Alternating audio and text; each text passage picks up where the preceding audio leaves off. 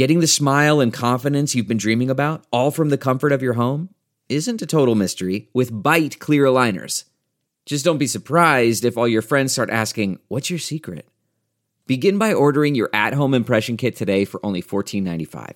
Byte clear aligners are doctor directed and delivered to your door. Treatment costs thousands less than braces, plus, they offer flexible financing, accept eligible insurance, and you can pay with your HSA FSA.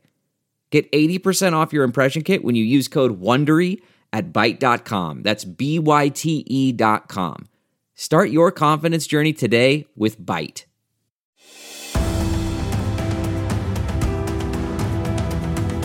I'm Jenna Ellis, and welcome to Just the Truth podcast, sponsored by the Thomas More Society, which is a not for profit national public interest law firm dedicated to restoring respect in law for life, family, and religious liberty. You can find them at thomasmoresociety.org. If you've paid any attention to the news over the past decade, we've seen an increasing amount of opinion over straight reporting. Of course, we can all have our opinions, but we should at least agree to get the truth and the facts first. Then we can talk about our opinions. But facts and any form of agreement between the two political parties doesn't advance the agenda of either side.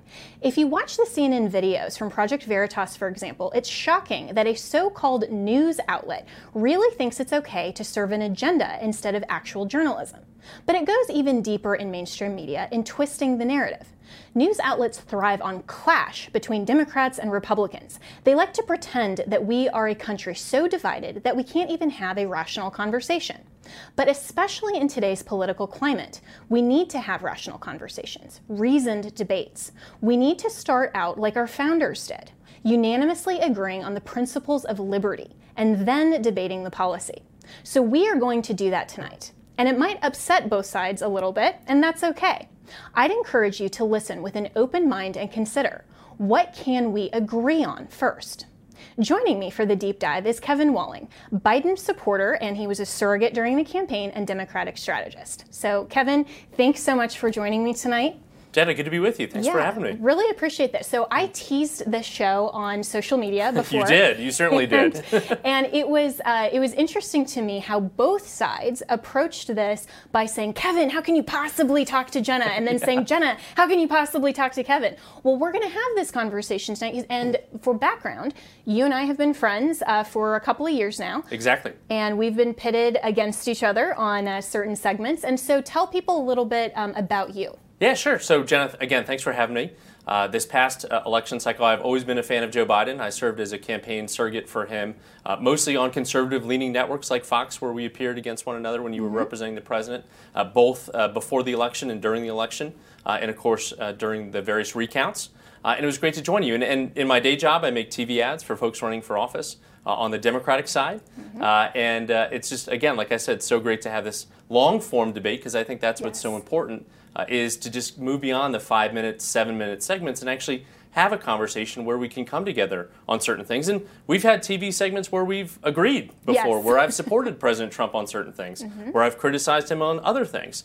Uh, same with President Biden in these first now almost 100 days. And mm-hmm. we can mm-hmm. talk about his agenda and what he's been successful on and where he's lacking in certain mm-hmm. regards. But again, to have that dialogue, I think, is so critically important. And so it's really good to be with you. Yeah. And one of the things that I've so appreciated about you, Kevin, is that you always approach our conversations when we've been on media together, uh, really talking about the ideas, not attacking the person. And so where we can agree, you and I, even sometimes before the segment, will text each other and say, hey, you know, yeah. what's kind of your view? Where can we agree? What, what, um, where should this conversation go to actually genuinely help people think through the issues? And so where I think it's important to start here in this conversation because we're probably going to get um, some pushback from both sides, right? Because we already are. Um, yeah, because uh, because the media narrative doesn't like to say, well, we are all Americans first. And so exactly. I think you and I would agree yeah. there are fringe elements of both sides, uh, where in my party there's fringe elements that I don't agree with, in your party there's fringe elements you don't agree with. But where we can agree is on America first. So why is that important to you? Yeah, I, again, I, I, think from an American first perspective, we are Americans first and Democrats and Republicans second, yes. right? And it's the same mantra that won world wars. It's the same mantra that uh, led us through the civil rights movement that it's still going on to this country. It's the same mentality that landed men on the moon, and we're going back fairly soon as well. Is that we can come together on certain aspects uh, of uh, of issues and put our party blinders aside and remember to your intro the core founding charge to us by our founders. And they debated, they've gotten fisticuffs, they hooted and hollered all throughout Philadelphia. You've written books about this, right? And they had certainly, obviously, different ideologies. It was more obviously states' rights and kind of those mm-hmm. debates, less so the partisanship that we see today. But again, they were colonists first, American patriots first, and then mm-hmm. Whigs and uh, Republicans and Jeffersonian Democrats and all that second. And again, I think that's what we need to return to in this day and age is we can debate all, you know, for hours on end about mm-hmm. different policy proposals and things like that, but I never doubt your patriotism when I'm on TV with you. Mm-hmm. And I don't think you do the same yeah, with me. We absolutely. all want what is best for this country. We mm-hmm. just disagree on certain aspects of how to get to that point. Mm-hmm. And how we define best. Exactly. So, uh, so what's so important, I think, for people to recognize then is that uh, for people who are genuinely America First, defined uh, that we are Americans first, we understand that our country and our founding principles have to endure, then we can all, like our founders, unanimously agree on the principles of liberty. And we'll talk about that in the next segment. The philosophy that undergirds all of that rather than just going first to the policy disputes. Because exactly. if we can agree, like our founders did, on unanimous self evident truths Amen. and then move forward from there, then we can and we should have policy disagreements. I mean, even within our own parties, yeah. we disagree on the best policy for things like immigration, border security, um, states' rights, all of those things. So that's why this conversation is important. And in just the last few seconds that we have here, Kevin, um, so when you look at America's founding and when you look at the Declaration of Independence, you would say that reasonable Democrats agree with all of that, right? Absolutely, 100%. And again, the interesting ch- charge from George Washington, our first president, was his warnings in his farewell address about mm-hmm. party politics and segmentations in society because he saw the uniqueness of what con- this country was coming together in this founding. Um, and he was so afraid of this these silos that we mm-hmm. were becoming so early in our uh, stages between John Adams and Thomas Jefferson just after he left office. So, again, we've got to return to that original mentality uh, when it comes to us being uniquely American. Mm-hmm. First, right, and I think that gets lost in the narrative, and that was an attack on President Trump throughout the campaign. Yep. Was this nativist approach with America First? Yeah. No, what I'm saying and is we're we'll, this, we'll be right back. Exactly. We've got to take a break, but we're going to be right back with more with Kevin Walling and talking about where we can agree. Delve into the shadows of the mind with Sleeping Dogs, a gripping murder mystery starring Academy Award winner Russell Crowe. Now available on digital. Crowe portrays an ex homicide detective unraveling a brutal murder he can't recall. Uncovering secrets from his past, he learns a chilling truth. It's best to let sleeping dogs lie. Visit sleepingdogsmovie.com slash Wondery to watch Sleeping Dogs, now on digital. That's sleepingdogsmovie.com slash Wondery. Welcome back to Just the Truth, where hopefully we are already blowing your mind by having Democrats and Republicans actually come together and agree that we're all Americans first. So, joining me for this deep dive conversation is my good friend Kevin Walling. And Kevin, you were a Biden uh, surrogate during his campaign. That's you correct. are an open Democrat. Open, proud, proud Democrat. yes, but you're also reasonable, and you come and approach uh, your philosophy in the same way, actually, that conservatives do, which is that we need to conserve and protect the principles of liberty. And so, um, before we get uh, too much into the details of the policy, um, explain and describe what you would consider the founding principles of liberty. Founding principles of, liberty are equal opportunity protected by the government and uh, protections for the people against that government.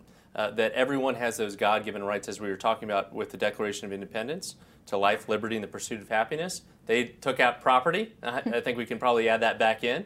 Uh, but that's the fundamental, I think, understanding of what liberty means to me. And it's the greatest invention known to mankind is the idea of American democracy and how enshrined it is in this living, breathing document that needs to be protected generation to generation. Mm-hmm. And so, so with that, you would also agree that we need integrity in our elections, right? Absolutely. Yeah. Absolutely. We may disagree about what that means in terms Right. of election integrity, but that's the fundamental. But the principle. The principle needs to be because elections cannot be questioned. We are not a third-rate uh, country when it comes to democracy. We are that shining beacon of uh, on that hill, as Ronald Reagan talked about, where the world envy is. It's it's why so many people want to come to this country legally and illegally, which we can talk about as a problem uh, that we're this uh, the, the new- new administration is facing right now.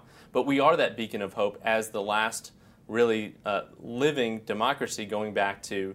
Uh, you know, obviously the founding. And so, and you, you use that term living, breathing. And so I have to uh, come back to that because Yeah. that's probably one of the few principles that we would disagree on. Yeah. Is to say, and now I'm nervous because you actually know the Constitution way better than I do as Well, a but, constitutional but I want to push back but- and say maybe yeah. that's that was a catchphrase that Yeah. some of the people who are listening uh, would would listen to and then would actually impute maybe maybe then a false definition to you. So I mean, so you would would you agree that our founding principles of liberty, the self-evident truths that government exists um, in in civil society and is legitimate only when it's preserving and protecting the rights of the individual in society? Absolutely. Yeah. 100%. And so how we we can do disagree that about that. on certainly. how. Yeah. Sure. And and the Constitution has been amended 26 times to redefine some of those 27.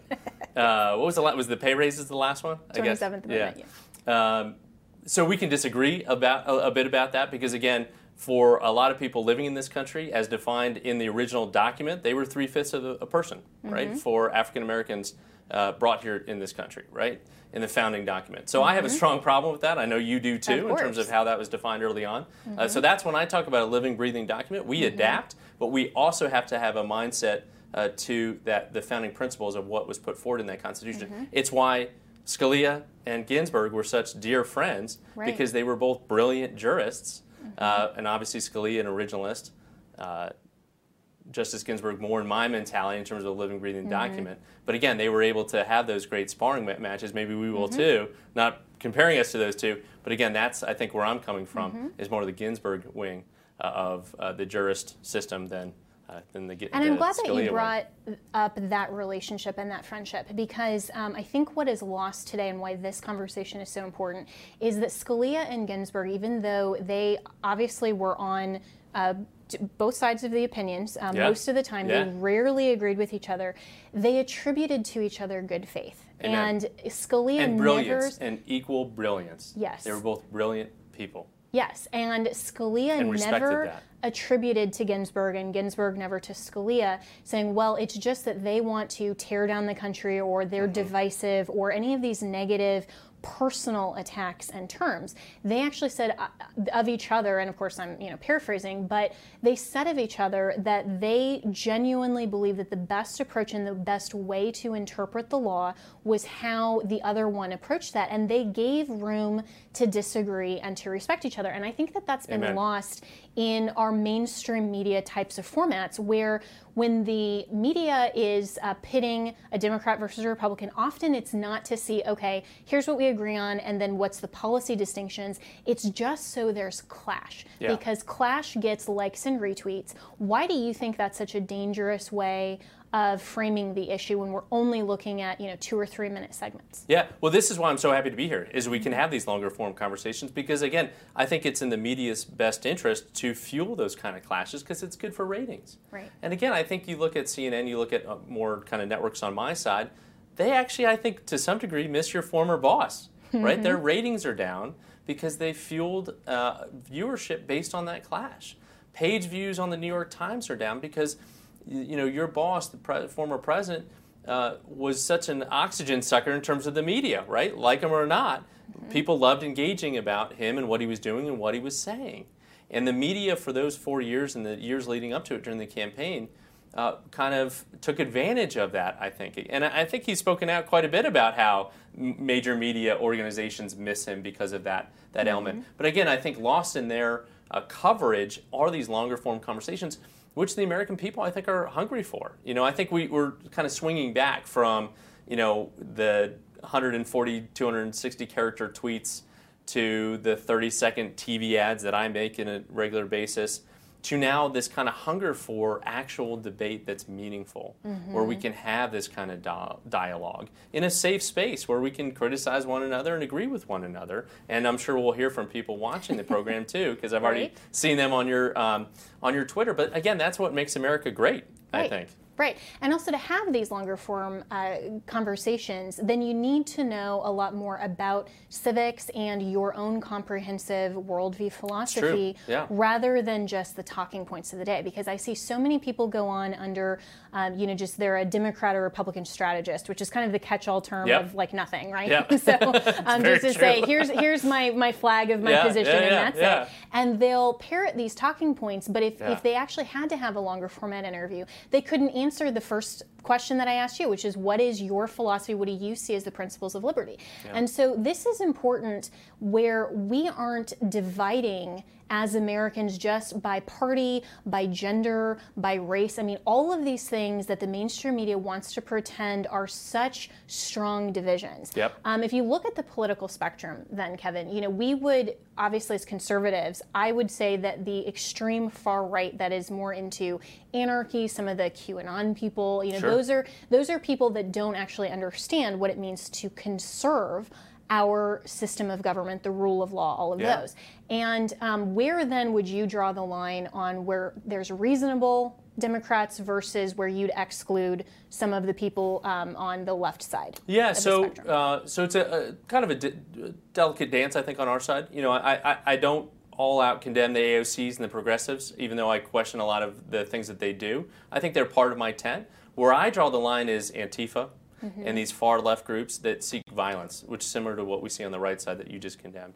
Are these groups that oftentimes use those banners not even knowing what they mean. And you see a lot of people in the streets that just want to create havoc that don't have necessarily a political ideology, but they say that they're Democrats or socialists or what mm. have you under that banner for some kind of uh, cover when all they want to do is hurt people and destroy communities. So I reject, again, on both sides, that element that's become so radicalized in our politics. Now, I'll question some of the policies.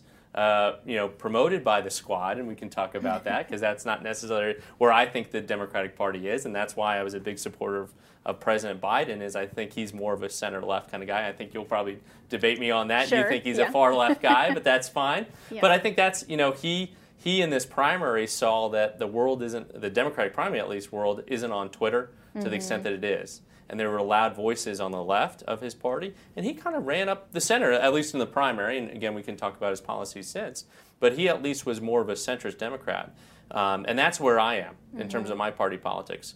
Um, well, I voted so for, for I example, voted for Bernie Republicans in the past. Yeah, yeah, yeah, yeah, You know, I'm not the biggest fan of Senator Sanders um, or those kind of elements in my party. Mm-hmm. Now, do they serve a purpose? Mm-hmm. Do they represent states like Vermont effectively and the Bronx like AOC effectively. I mean, that's part of the, the issue too. Is you've got folks on the right that I, I disagree with, but they're good representatives of their people because that's what they want their representative in Congress to stand for. AOC represents a, a majority black and brown district that's very, very progressive that wants her out there pushing for the Green New Deal and pushing those policies. Now, do I think that represents me? No. So I'll push back on that in my party. But again, I think on both sides you have representatives and you know we can talk about gerrymandering and things like that where now members are choosing the districts that they want to represent right and i think a lot you and elections. i would agree on that that that's actually a problem in terms Huge. of saying on both sides yeah because we agree in, with free and fair elections and saying the people should decide we, their members not absolutely. the members deciding their people yes that's the problem so right. again so you have these districts that are you know voting for the democrat with 40% voting for the republican with margins of 40% mm-hmm and there's no challenge except from a primary perspective, and that's how AOC came to Congress mm-hmm. as a mm-hmm. primary, taking out a moderate uh, member that actually got things done in leadership. Mm-hmm. Um, and you know, I, I, I, don't think that's the best approach. Mm-hmm. But you would also um, agree that some of the extreme socialist policies that she's advocating for don't represent what would be, in your definition, um, a reasonable Democrat position. Sure, sure. Yeah. Again, and I think that's the same case with some of the more crazy conservative things. And this now nativist, you know, caucus that's mm-hmm. kind of getting some wind and stuff like that. That's hugely problematic. But well, she, which is you know, why we have to go back to where do we agree? What yeah. are the principles of liberty, and what are things that are anti-American in the sense that um, it fundamentally goes against the nature and purpose and design of our system. Amen. And that, that gets into, for example, court packing, Yeah. right? So that's something, and we just have about 45 seconds left, but Yeah. um, is that something that you as a Democrat think your party should support? No, I think it's hugely problematic. I mean, it hasn't been changed. You could tell me since the 18 something or other. Mm-hmm. I mean, FDR tried, but he didn't. FDR you know, tried yeah. and it actually hobbled him coming out of that by his own party. That this is a much longer debate. I'm, I'm all about uh, you know studying because I do think there's Mm-hmm. a disconnect. Maybe we look at, we look at time limits so there isn't the politics But of when people reform, retire. absolutely. Yeah. We need to look at term limits. We, We need, need to more. look We at need all more of members that. on the bench. I think your former boss did an effective job of putting people in place.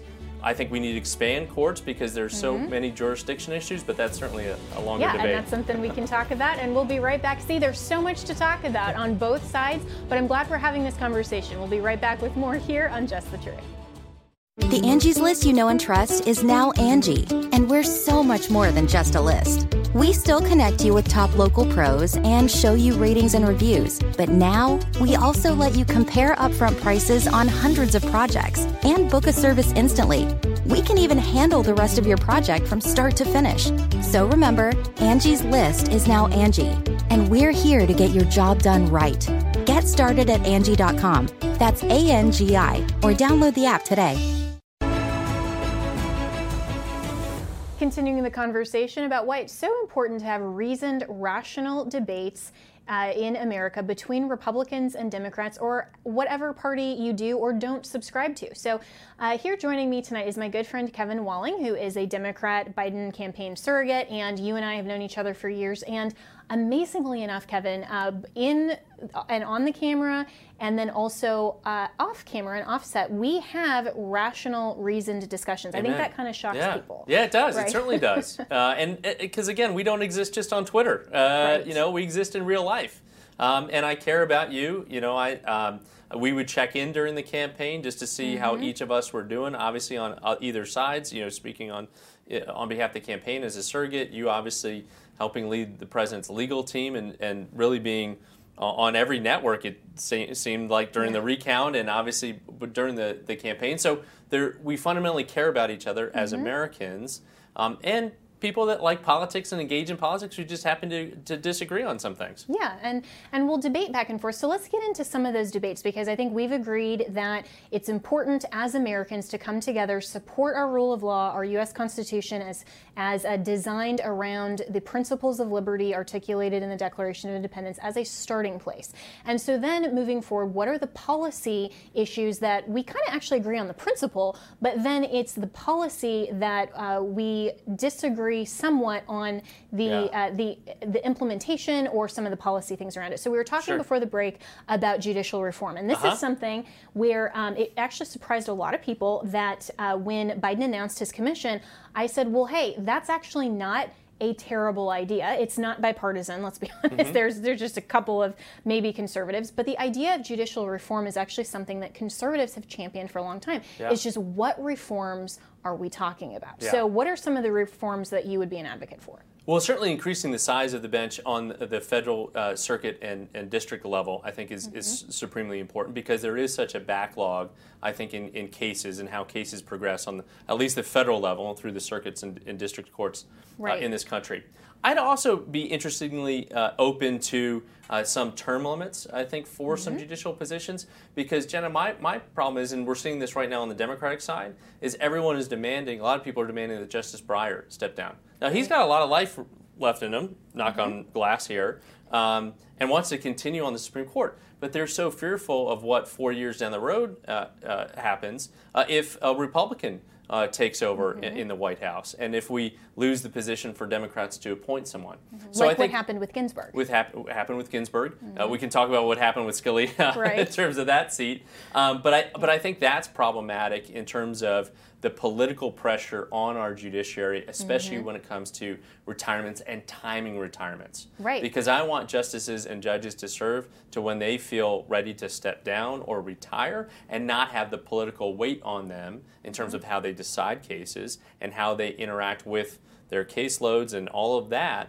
be a pressure point in terms of when they decide to step down. So I Mm-hmm. think that's one avenue that we can have a conversation on, potentially around term limits. Mm-hmm. And, and shockingly enough, this isn't going to be um, a debate because I agree with you on Yeah, all of those things. yeah. Um, so on this on this perspective, um, judicial reform from a conservative standpoint, we've talked about term limits uh, as a as a way and mechanism to uh, to try to decrease that pressure and some of the um, what was meant to be judicial independence that really isn't because the bench has become so partisan. But conservatives, let's remember, also with the Ninth Circuit, we've talked about uh, breaking up the Ninth Circuit. Uh, just that's all of the West Coast. That's California. yeah, California. A all of that, just because it's. Yeah, huge, and yeah. it was and it was never uh, really meant to cover that much. And so, looking at the caseload, looking at some of that, Sure. so that's technically increasing the size of the federal bench. It's not the Supreme Court, Sure. But what we're discussing, that's not court packing, right? No, you know, no, it's a, no, it's increasing the size of the judiciary. Right, Not, not and- on cases being heard. Yes, and of ju- not yeah. on the Supreme Court just for the purpose of appointing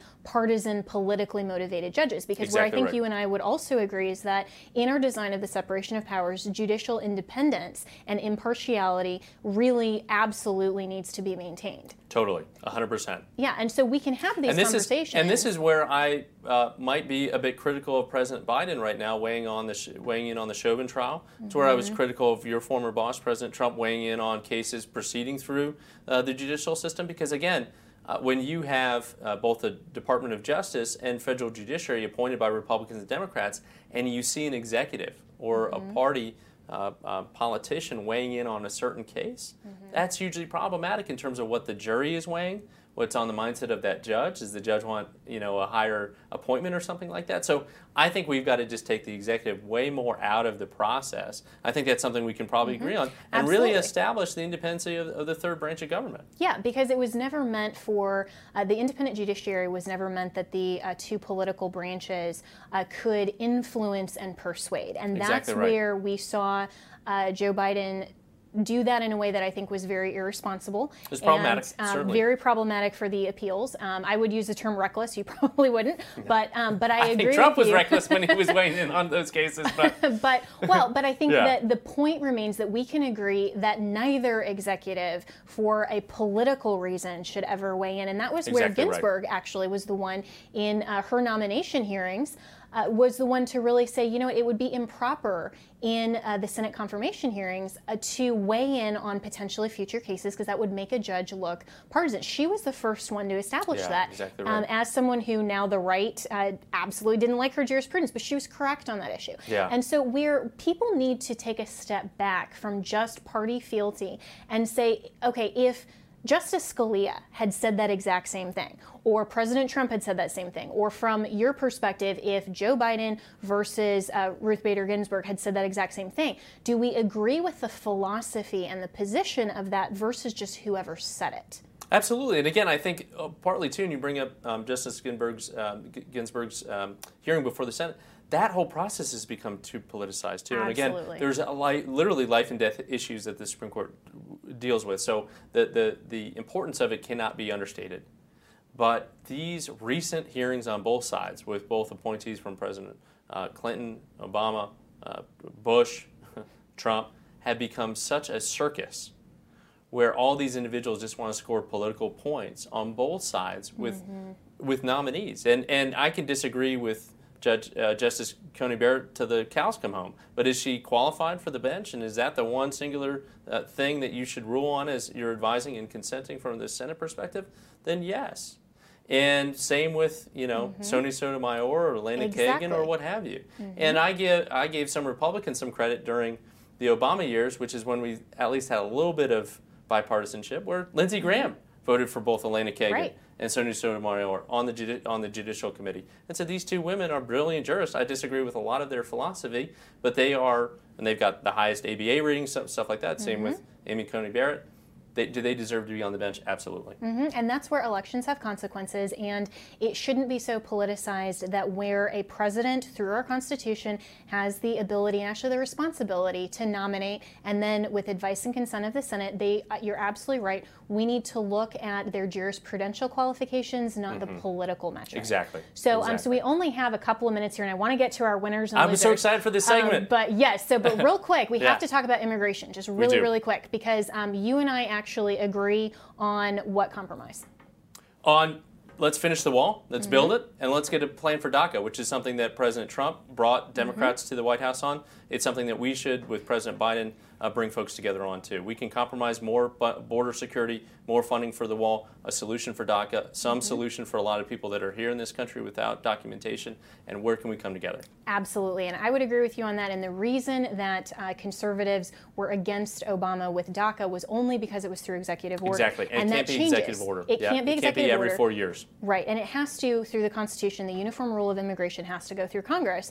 But that's something that we can agree on, and I think it's actually shocking to people now yeah. that you're saying pro wall, I'm saying pro DACA. But hey, we're both hey, Americans, and that's and that's actually something we can agree on on policy. All right, so we're going then to our winners and losers with uh, Kevin Walling, and so your winners for both Republicans and Democrats, and why? Uh, so one of my favorite uh, uh clips out of this week was uh, Congresswoman Val Demings, a representative from Florida. She had a heated exchange uh, with uh, Congressman Jim Jordan of Ohio uh, kind of putting him in his place. Jim Jordan is the most outspoken guy, I think, uh, in Congress. We can agree on that. Yeah, uh, he and, and then, Ted Cruz, I think, are neck Ted and Cruz, neck, but yeah. They had a little bit of a, a tussle, uh, which was interesting to see. She is a nearly 30-year veteran of law enforcement, so she's got a little bit of a gumption there to put him back in his place. So that was a really, that kind of made the rounds online. Uh, so it was kind of fun to see. My other winner comes from the state of Florida. Uh, and it's Ron DeSantis, actually, which is kind of interesting. I wanted to be bipartisan, Republican and Democrat. Mm-hmm. I think he's having an ele- excellent couple of weeks. I actually defended him uh, on a different network uh, the other night with this kind of bogus 60 Minutes a story that was fabricated to kind of attack him on the vaccine rollout. Um, and I think, you know, uh, he's looking pretty good coming out of uh, what 60 Minutes tried to do with them and, and mm-hmm. the vaccine rollout that's proceeding in Florida. Mm-hmm. All right, and your losers on both sides. So, uh, big loser is still uh, Andrew Cuomo, who just doesn't know when to quit. Mm. Uh, so happy to see him go. Uh, I, I think I'm pretty consistent in terms of calling people out across the board. Um, and once you once you think that someone is replaceable and everyone in politics is replaceable, then he's certainly got to go, not just on the sexual harassment stuff, but obviously too on the nursing home stuff. Mm-hmm. So he's got to go. And then I forget what was my what was the my Republican that was your Republican that was the loser. Yeah. Uh, let's put it. Oh, Marjorie. Oh, Taylor Marjorie Greene. Taylor Greene. Yes. oh yeah. yes. So Marjorie tweeting last night. You know, the DC was a riot zone. I had dinner last night out on the streets of DC. God love her. Uh, she she just wanted to stir up trouble. I think in the wake of the the verdict. So uh, mm-hmm. uh, she's my loser this week. Yeah. Don't come after DC. yeah. Well, and, and I think that too. All right. So let's real quick go to my winners and losers and so if you put that up there, uh, the winner I actually have uh, the same from Ron DeSantis of Florida. Um, I think that he absolutely has handled the COVID situation, Florida, uh, very well, being an excellent constitutionalist. And then winner on the Democrat side, Joe Manchin. I think that he has played it very, very He's the most powerful Democrat in He's the United amazing. States Senate. Absolutely. And then just real quick, uh, so I could go into that more detail, but real quick, uh, the losers as well on my side, I have uh, Mitch McConnell for obvious reasons. I think he needs to get out. He is not a conservative. He is not um, a good representative of our party anymore. And then, of course, the loser is Vice President Kamala Harris. Uh, she just hovers. She's basically a helicopter vice president at this point. So uh, we are going to get back with more uh, in the public square. Your questions with Kevin Walling when we come back. What makes a life a good one? Is it the adventure you have? Or the friends you find along the way? Maybe it's pursuing your passion while striving to protect, defend, and save what you believe in every single day. So, what makes a life a good one? In the Coast Guard, we think it's all of the above and more, but you'll have to find out for yourself. Visit gocoastguard.com to learn more.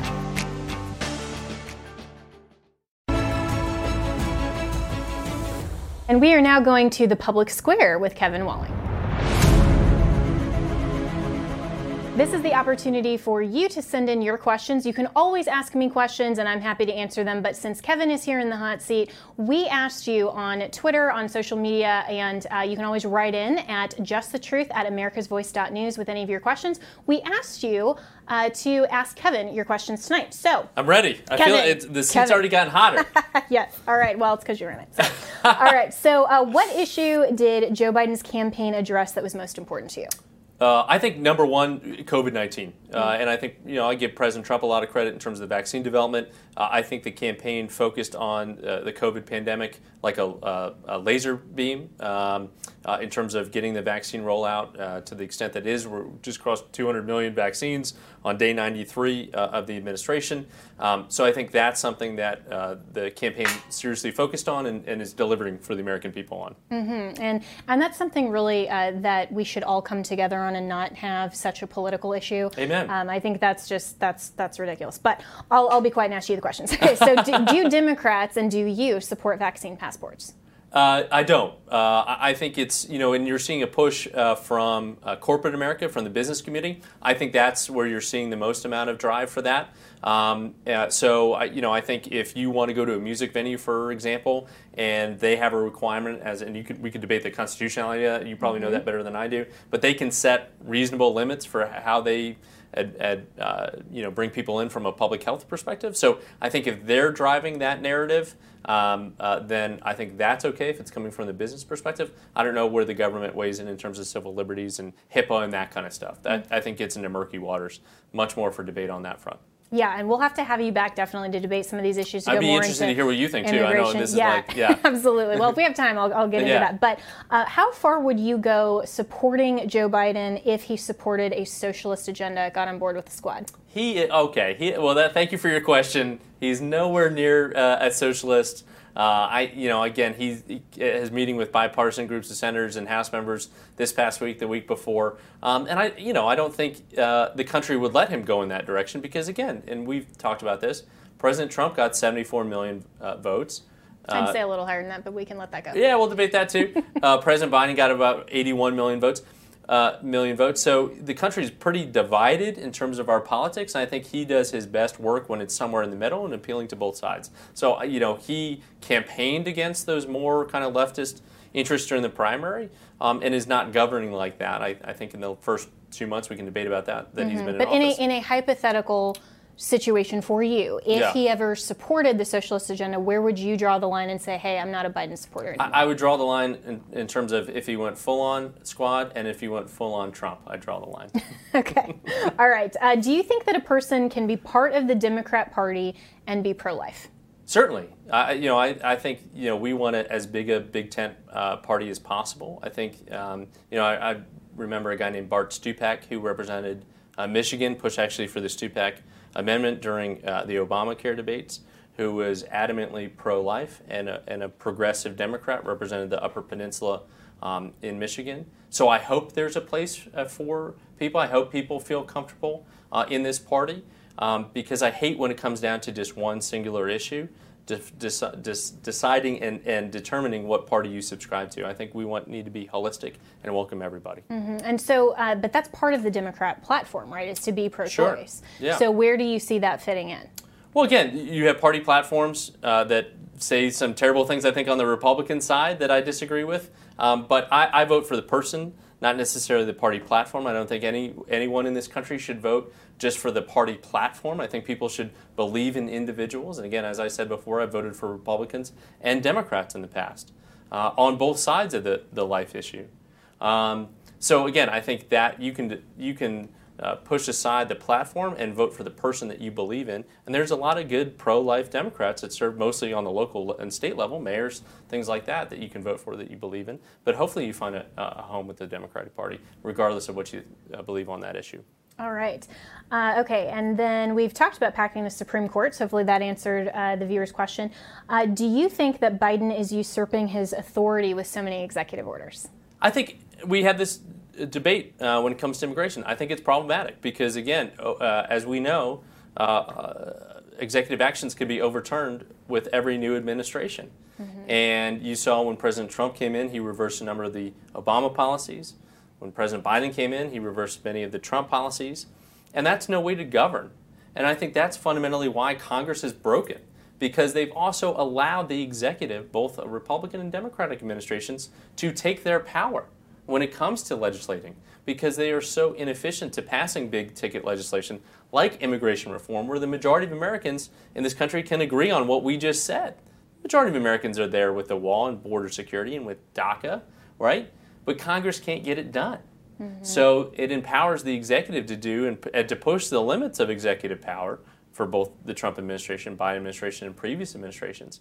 But that's, I think, one of the fundamental flaws of the Congress not getting things done is a president stepping in and saying, okay, well, I'll deliver action on this, and then it, get it, uh, it gets overturned with the next administration. That's no way to govern the greatest democracy in the world. Right, and, and that's why we have a Congress that uh, Article 1, Section 1 says all legislative authority is vested in the Congress, uh, not in the executive branch. But we've seen so much of congressional uh, action that, or inaction and Inaction, also delegating exactly. Yeah. their authority They to have the they have single-handedly made the executive this strong Yeah. because they don't want to get anything done because they don't want to take a tough vote, Jenna, because they don't want to lose their, their job. yeah, and that's really problematic when you Yeah. have people who are career politicians instead of statesmen. Amen. Yeah, all right. So, uh, what did you agree with in the Trump administration?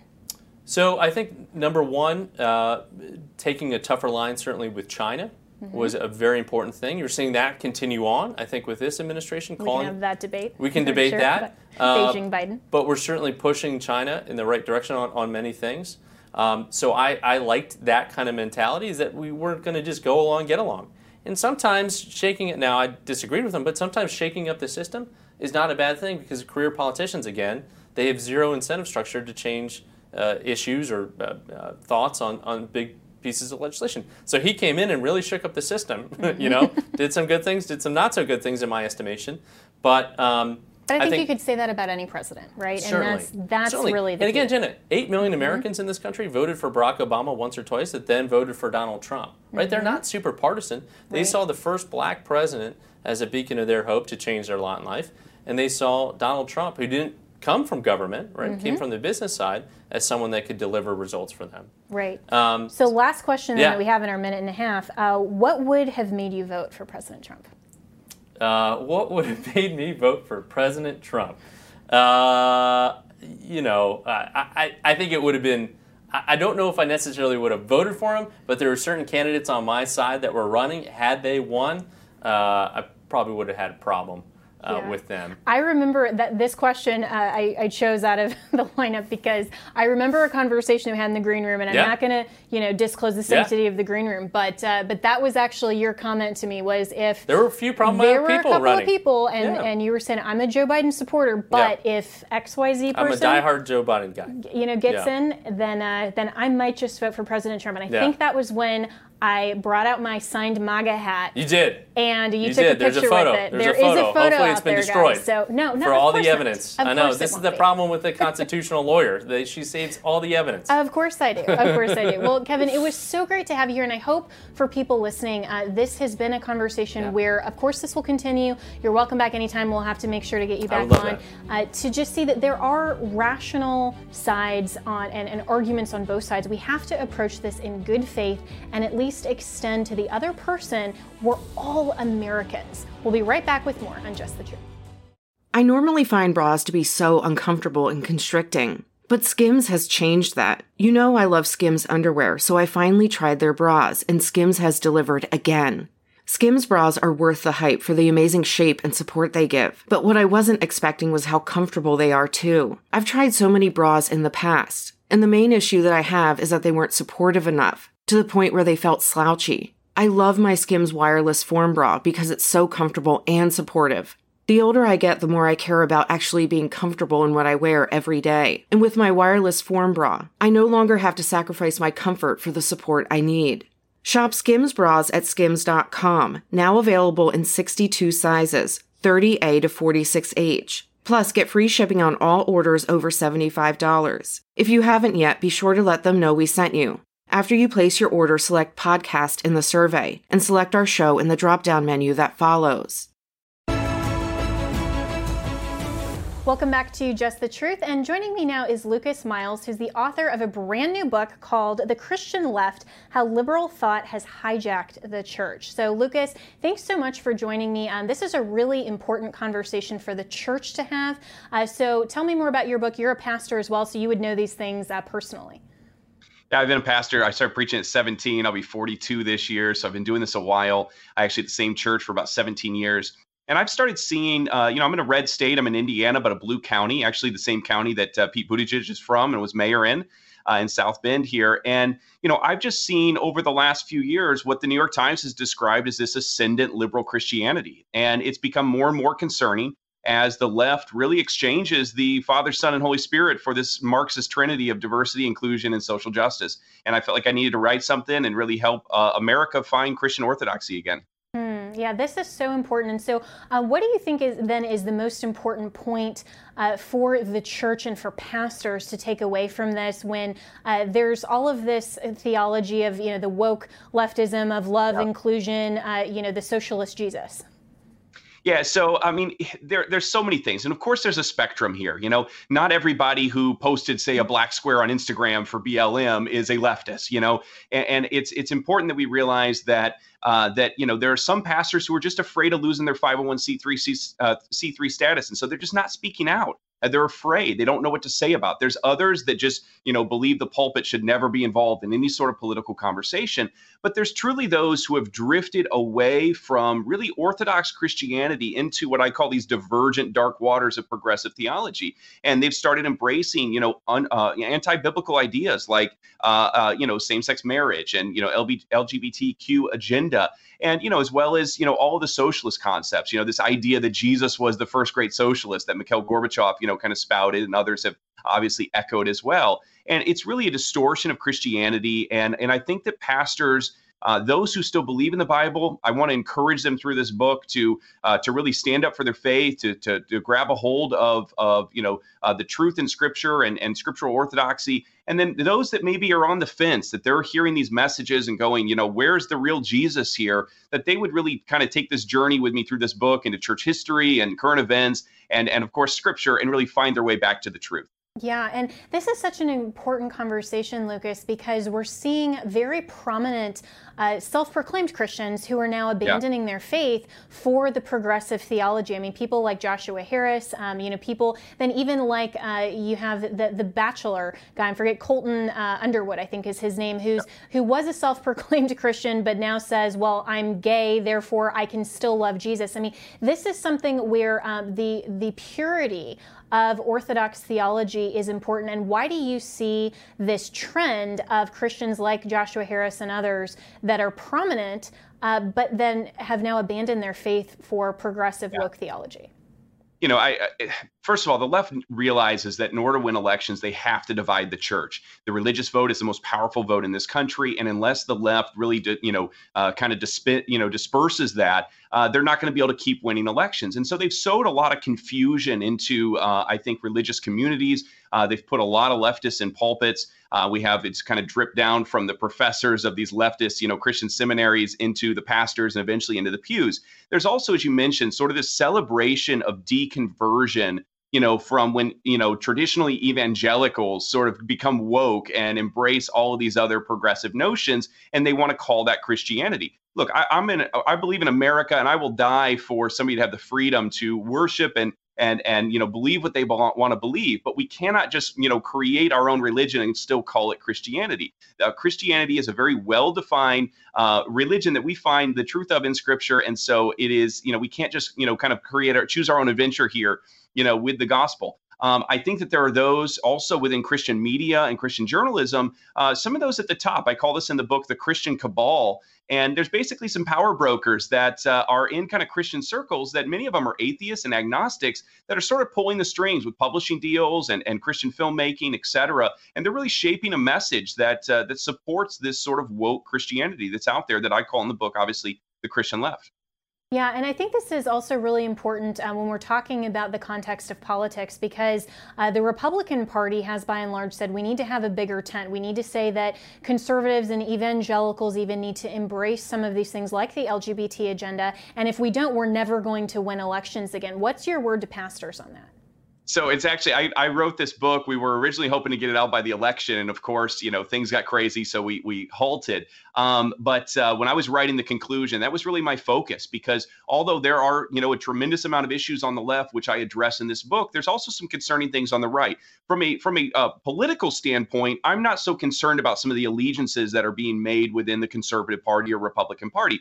But from a faith standpoint we have to be careful to actually separate those things in that regard. Uh, john calvin you know said it this way about the separation of church and state back in the 1500s. He said that the, the state should always be far enough away from the church that it can never tell it what to do, but the church should always be close enough to the state in order to be your conscience. And I think that's a, a guide that we should continue to follow. Yeah, that's fantastic. Well, Lucas Miles, uh, your new book, which is The Christian Left How Liberal Thought Has Hijacked the Church, uh, where can people find this book?